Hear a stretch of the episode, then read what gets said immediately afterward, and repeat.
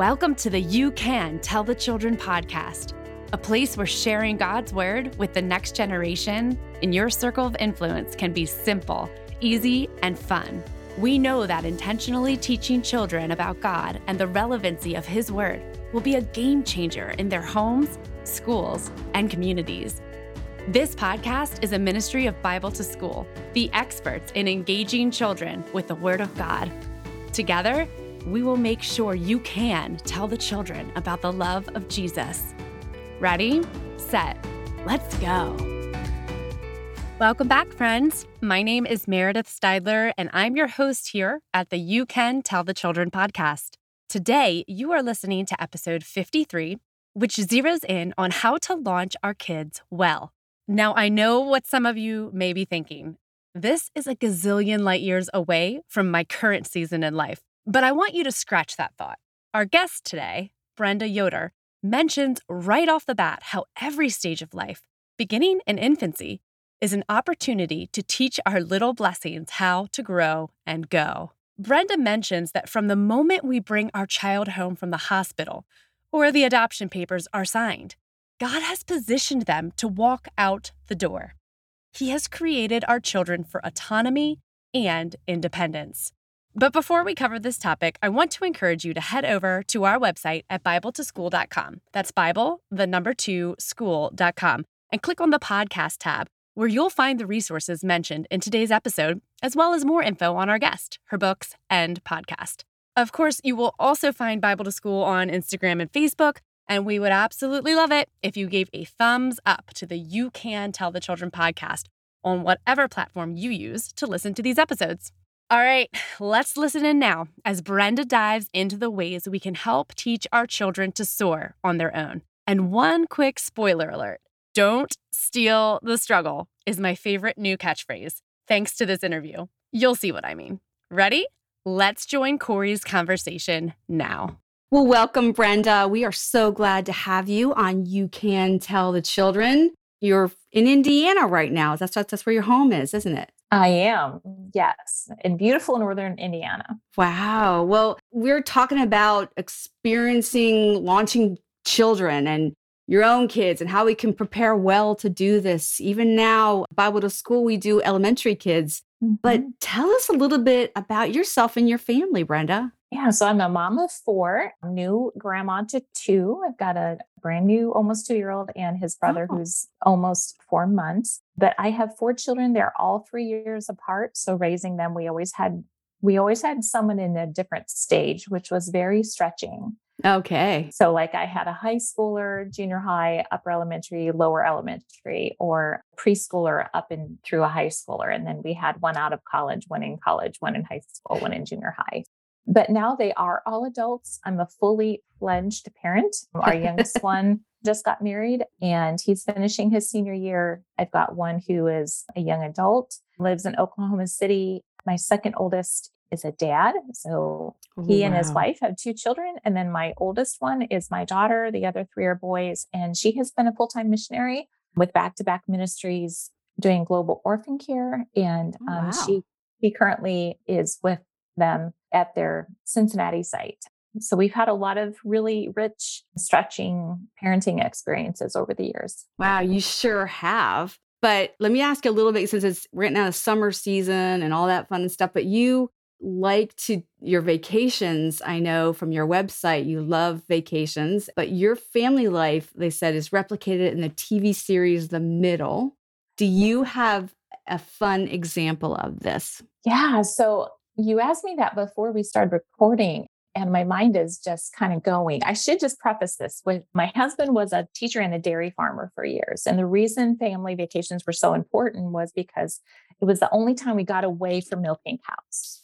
Oh. And so, and I was home full time for the first decade, and then I I taught for a few years. But we've always kind of raised our family on a shoestring budget. So we did our vacations kind of on this shoestring budget, which made them very adventuresome. And we also, usually about day three, everyone had a big blow up. You know, like everyone kind of got mad at each other. That's like and, my house too. Yeah. Yeah. and oh, our trip to Disney World would have been something right off the middle I can't tell the whole story. It would take up the whole time.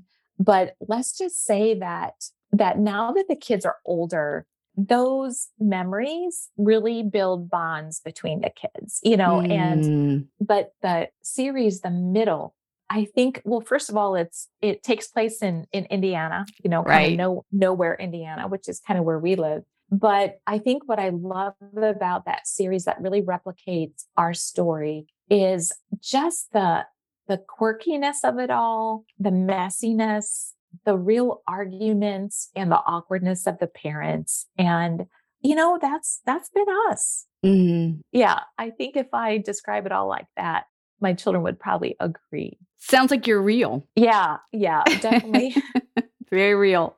Definitely. Brenda, you are almost like myself, almost at the empty nest season in your home we're talking about transition, all this transition mm-hmm. going on, and your books talk through that. And we're going to talk about that in a minute. But how early in life should we be starting to prepare for this season of transition? I mean, would would parents of preschoolers be interested mm-hmm. in, in, in your recent book, Fledge, about that? Yeah, I think, I mean, it Fledge will talk kind of very specifically to that season of when kids are are literally leaving. But I do, I have heard from women who have read it when their kids are younger how helpful it is because I make the comment that really from the minute we bring the child home from the hospital or the adoption papers are signed, God has positioned them to walk out the door. Mm. And I I see that even in my grandchildren now who are babies and growing. And God has created our children for autonomy and independence. He has not created them for us. And so, you know, at, at young stages, every milestone when that child is heading to preschool for the first time or doing a new every new activity is a milestone. And as moms as dads we have to not hold on too tightly. We have to let them go and grow in that autonomy. And, and autonomy is that they are a separate person other than ourselves and right. so we still walk alongside them, we still guide them, we just don't throw them out there. We tend to think that independence means that a parent doesn't have any type of input. But autonomy really is about helping our children at whatever stage they are grow as the individual person that God has created them to be and fostering that autonomy rather than kind of an enmeshment where the child is so attached or so controlled by a parent that they don't have a sense of a separate identity.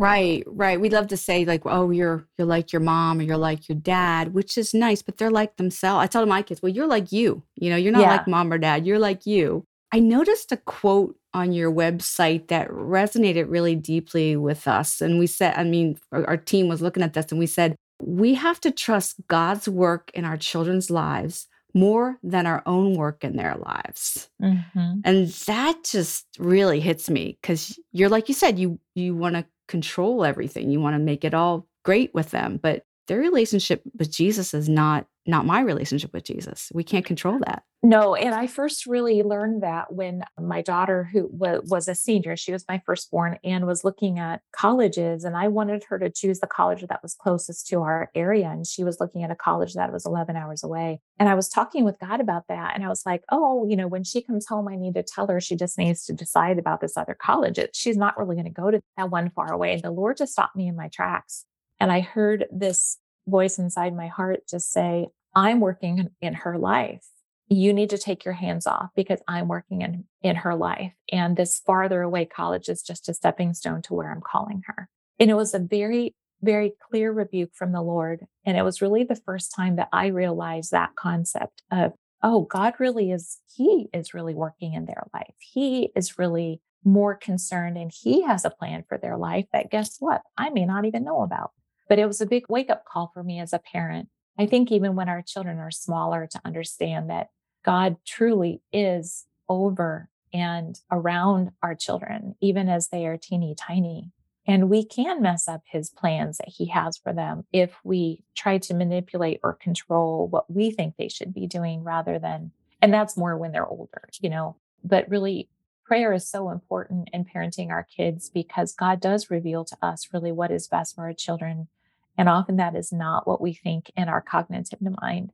That is so true. I tend to want to kind of hover and watch and Mm-hmm. And, and but I'm not that means I'm not trusting God with them. I'm trusting right. what I think with them and what not what God God's will. That is challenging to live live out daily. I think what at any age, but like mm-hmm. you said, especially this transitional time. Now, you are a licensed mental health counselor and a school counselor. So I have questions about that because Bible to mm-hmm. school, mm-hmm. you know, we deal with the public school a lot. That's our that's our mission field. I bet you saw a lot of mix of students, man, those who are launching well, those who are kind of falling behind, maybe failing to thrive. What's the biggest difference? I really want to know. What is the biggest difference between these two groups of people that are launching and thriving well that you've seen and, and the ones that are might be falling behind?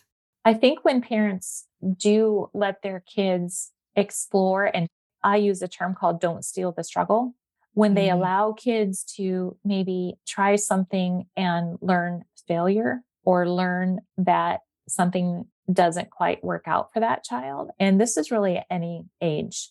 I used to work in a fifth and sixth grade building, and on there were 800 kids in that building as a school counselor. And the, the first day of school, you know, there were some fifth graders who literally would not walk in the door without kicking and screaming without their parent. Mm. You know, wow. And at age age 10, they should be well past that. Mm-hmm. But that shows there's a lot of anxiety that's developing in kids of all ages. And a lot of that anxiety comes from this inability to problem solve and to know that they will make it if something doesn't work out the way that they don't want it to. There's so much fear among kids, especially our high schoolers, from failing. A lot of high schoolers currently really believe that they have to have everything figured out. And there's this mm. there's this element of performance and and perfection that is crippling young adults and teens.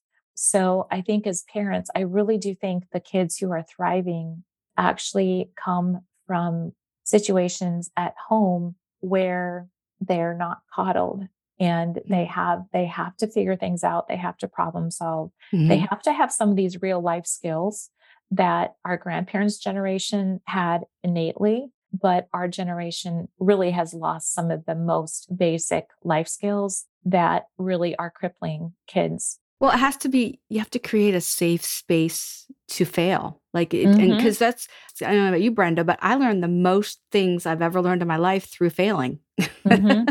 or would you say struggling? Would, I, I love that. Yeah, what, what, yeah, can you repeat that? Can you repeat that what you said? Yeah, I use the the word don't steal the struggle. It's a term that really struck with me actually in a meeting at a one of the schools that I worked at. We were talking as staff members and someone used that that term of, of don't you know we need to not steal the struggle and i thought man no that's exactly what it is and you know for a bird to fledge so the beautiful imagery around fledge is that it is for a, young bird to develop strong wing feathers that are ready for flight. And if we think about that visual image as a parent, that means that little tiny bird has to develop, they have to develop the capability that they are innately designed with to be able to go out and fly on their own and and fall if they need to but then they have to learn how to gather that strength to then soar and soar on their own and they come back to the nest.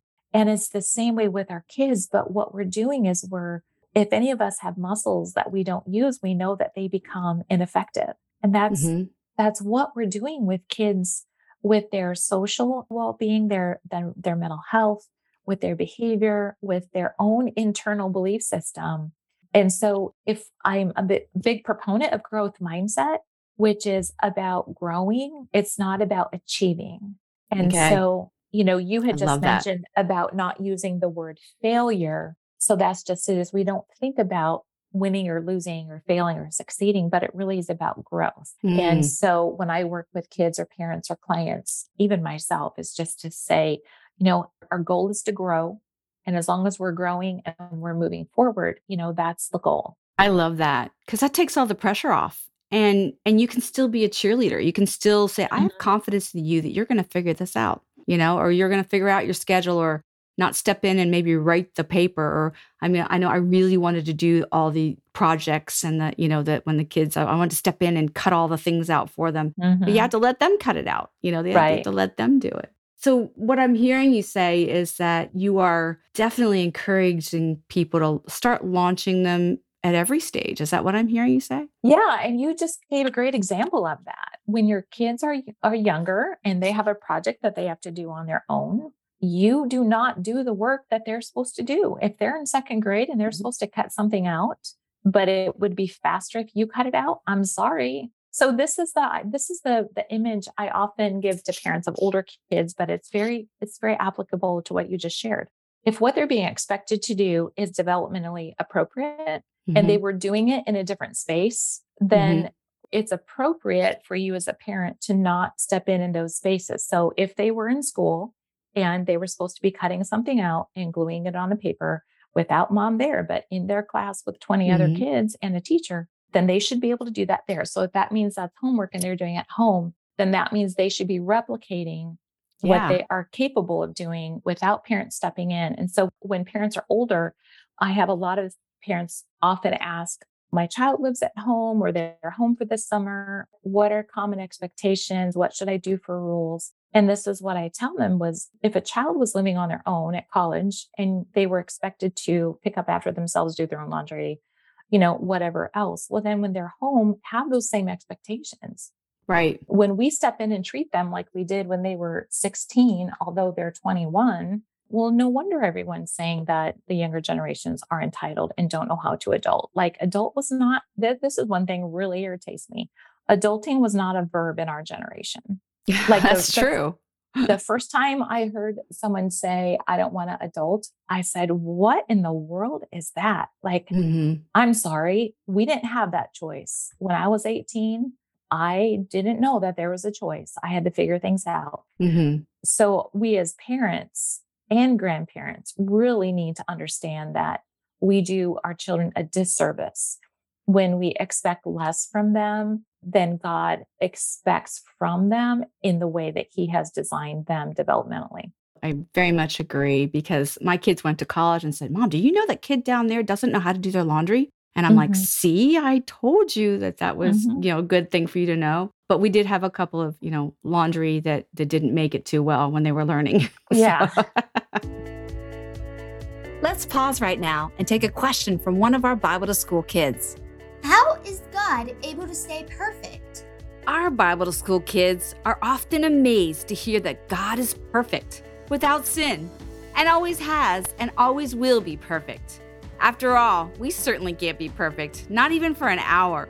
That is the beauty of teaching children for the first time about God, who is perfect, loves them, and cares for them. When circumstances in this life feel less than perfect, it brings such hope into their lives to know God is constant and dependable and perfect. Changing gears a little bit, Brenda, I love uh, that we can head on over to your Midlife Mom podcast and we can hear this topic of raising and releasing our kids especially as we enter, I mean, I'm entering that stage of midlife where as moms, we tend to find ourselves kind of, we, we just, I have older parents. And so we're caring for older parents. We're caring, we're launching younger ones. Talk to us about that. How do you, how do you stay healthy in that kind of environment? I, I think you really have to know how to set boundaries for yourself and with others, but you really have to fight, fight for kind of the same things, realizing what is yours to step in on with your kids and what is what you need to step back with and the same thing with your parents so mm. this is something that we don't talk about a lot but it really is applicable is if your parents can do something on their own don't always rush in and steal the struggle so that oh. doesn't mean like we I, I, I want to preface this with every situation is different this isn't a blanket statement for like too bad mom you can do that i'm not going to help you but there's the idea of coddling versus nurturing. And so I think that for us as parents in this midlife season, you can be stretched in so many different directions. Yes. That you have to it's kind of assessing each season and and um, amelia and i do an episode called right sizing your life and this is really the principle that i had to realize i was in over the past year of i had to let go of some things that i was doing from the season where all my kids were home mm-hmm. that didn't fit in my new season of having adult kids who I have to travel several hours to see, hmm parents who are passing away and who need maybe more assistance, and also just my own work life and my own workspace, and having a husband that I have to invest more into than I did when the kids were home. Those are all good things, but we can't continue doing what we did maybe five years ago. Right. So we have to right size our life, which means cut out what really doesn't belong in this season, add to maybe what does, or maybe just say for this year or for this fall, this is what I'm doing. And then I'm going to reassess. It's a lot of mm-hmm. reassessing, which is different when your kids are right in front of you and you just do what has to be done today because you truly are your, your whole personhood and your priorities revolve around that child or children. Right. You're the caretaker and they need you. Mhm. Whereas with, Yeah. with this type of relationship, you are setting boundaries or deciding we, we call it good, better, best. What it's all good, but what's better, what's best, that gives you margin to be able to assess, you know, what, what you're talking about. Yeah. And I think you just mentioned margins, which is another concept that's really important at this stage of life. You really have to have margin. Mhm. And just an example of that, I had been cutting out several things out of my professional life and my personal life, in- including different writing responsibilities. I gave up a column I'd been writing for 10 years in our local paper because it was one to two hours every month that just didn't fit in my life. You know, I've got grandkids now that I have to drive five hours just to visit Mhm. you know, on the road, two hours there and two hours back. But then my husband had a near fatal accident this fall Oh, and he's fine. Like he it, he didn't have the injuries that he should have had, but he did have eight weeks of rehabilitation and then a job change because of that. I couldn't plan for that. Right. So right. you know, when your parents are sick and you're at the age where small things become big things, or because your children are adults and they have major things that are happening in their life. We had a wedding and a baby. I wasn't planning on um, Mm. entering into my space a year ago, you know. So I've realized Yeah, they don't they right, don't tell you when they're going to get married. They don't tell you when- no, no, you know, ahead of time. so, so those are good things. But Mhm. as our families do expand, and again, it kind of goes back to priorities. I want to be active in my adult children's life. I just don't want to sit back and say, "Oh, that's nice. I'll see you at Christmas." But that also doesn't mean I'm going to be there every day. I'm not living Mm. my life through them, but I do Mhm. want to be available. And Yeah. so that availability means I have to have some margin that is flexible. Right, right. Brenda, that is all such good stuff. I, I really appreciate you speaking to myself and our listeners, all, all good things to keep in mind. One thing about your, your podcast we talked about is that I was wondering if you could share with our listeners about, we, we talk about you can tell the children. I mean, how do you, what was your thoughts of sharing Jesus with any child in their circle of influence? I mean, I hear re- this resonating in your conversations of how hospitality and, and caring for kids and teens and adults in our lives, parents, how does that all, hospitality all impact others for Jesus? I think it's incredibly powerful because hospitality is about being a welcoming person wherever you go. It's not Mm. it's not always about bringing people into your home. It really is about being a welcoming person wherever you go. Especially working I think in public schools currently, I see there's a lack of welcoming people in our culture and around children. And I think when you are a person who genuinely is welcoming and caring and interested in anyone, whether they're a four year old, a 40 year old, or a 94 year old, that person receives something from you that they don't receive from someone without Christ. There are some of us who are Christians who may not be very welcoming. We may be judging. We may be unfriendly. So I really encourage people to, to really lean into the fruit of the Spirit and to be thinking about telling Jesus, first of all, is about modeling him to other people. And we all know there's a saying, I don't know who the quote comes from, but people remember more about how you made them feel rather than about who you are. So true. And it's when we make people feel like they are important, that Mm, we are interested in them, we truly care about them as a human being.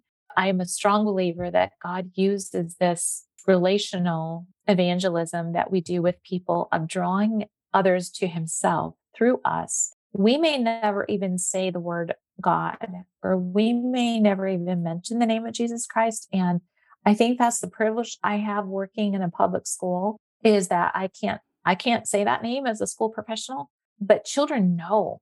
Children know. Oh, they a- do. They Yeah. do. I would just encourage parents and grandparents that being a safe place for people, being a safe place for children, no matter what their circumstances is, no matter how gnarly they are, no matter how out of sorts they are, that is an experience for that child that they measure against their other experiences. And when they don't have healthy or safe people in their home or in their community, and even I want to just even say, even for churched kids, because again, we as Christians, our Christian culture is not very, we're pretty toxic right now, if I can be honest. Mhm. And children know when there's authenticity and care. Oh, they do. And when we are that person, whether it's at a church, in their home, just encountering them, if you volunteer in the schools, I love what you guys are doing. I truly believe that it is us being hospitable people in the name of Christ, letting the Holy Spirit transform us with the fruits of the Spirit love, joy, peace, patience, kindness, goodness, faithfulness, gentleness, and self control. I believe that's what's going to transform our culture and draw people to Christ more than anything. So I really want to encourage people to be a welcoming person wherever you go. Oh, I totally agree. And actually, that's how we train our volunteers at Bible to School is to be that person, to be that safe place and be that just kindness, just just flow out of them for the kids. So great discussion, Brenda. We really appreciate your time here spending with us on You Can Tell the Children. Would you mind praying for us uh, and praying for our listeners? I would be glad to do that. Father, thank you so much for the ministry of Bible to School and you can tell the children. I just pray for every person who's listening to this podcast that you would use something that has been discussed here for your honor and your glory to draw others to you, to help all of us to be able to open open our hands when it comes to children, to really release them to you and then help us to be in tune with you for how you want us to interact with that child, whether it's our own, whether it's someone else's child, whether it's our grandchild. Help us to be able to point children to you, not to hold on to them or to come with our own human mind of what we think should be done. But Lord, help us to be more in tune with your spirit so that the fruit of the spirit, whether we're parents, a volunteer, um, and a neighbor, or a grandma, the fruit of the spirit would be so pleasurable and so, so welcoming to children and other people that it would just draw them innately to the source of those feelings and behaviors and that they would know above all a personal relationship with Jesus Christ that is one that will transform their lives where they will truly feel loved and welcomed and at home. We ask your blessing upon every person listening. We ask all of this for your honor and for your glory. Amen. Amen. Thank you. Okay, friends. Did you catch that Brenda is a licensed mental health counselor and works with kids? She mentioned that much anxiety seen in children and teens today comes from the inability to problem solve and know they will make it if something does not work out the way they expect it to. I know as a mom myself, I try so hard to organize life for my kids in such a way that will help them avoid all strife. So, this stuck out to me as golden advice. Don't steal the struggle. Wow, that's so powerful. Just let them mess up and grow from it. I need to lay down that desire to control all outcomes for them and instead pray and trust the one who is in control. I love how Brenda reminds us that God will reveal to us what is best for our children. So, what was your best takeaway from this episode? Though the discussion did surround launching our kids well, Brenda also touched on staying healthy as we parent kids while also caring for our aging parents. And then how hospitality is a way of drawing people to Christ. I would love to hear your thoughts. So head on over to Bible to School's Facebook or Instagram and comment on episode 53 or rate and review this podcast wherever you listen. Also, if you want to know where to find Brenda's books or how to listen to her podcast, Also, go to Bible2School.com to find our show notes and get these resources there. Okay, so I'm slightly biased since Lee is a friend of mine, but be sure to stop here next week while Kori interviews Lee Nienhuis about her book, Countercultural Parenting. You won't want to miss it. And until then, have an amazing week. And remember, you can tell the children in your circle of influence about the love of Jesus and help them soar their way to independence.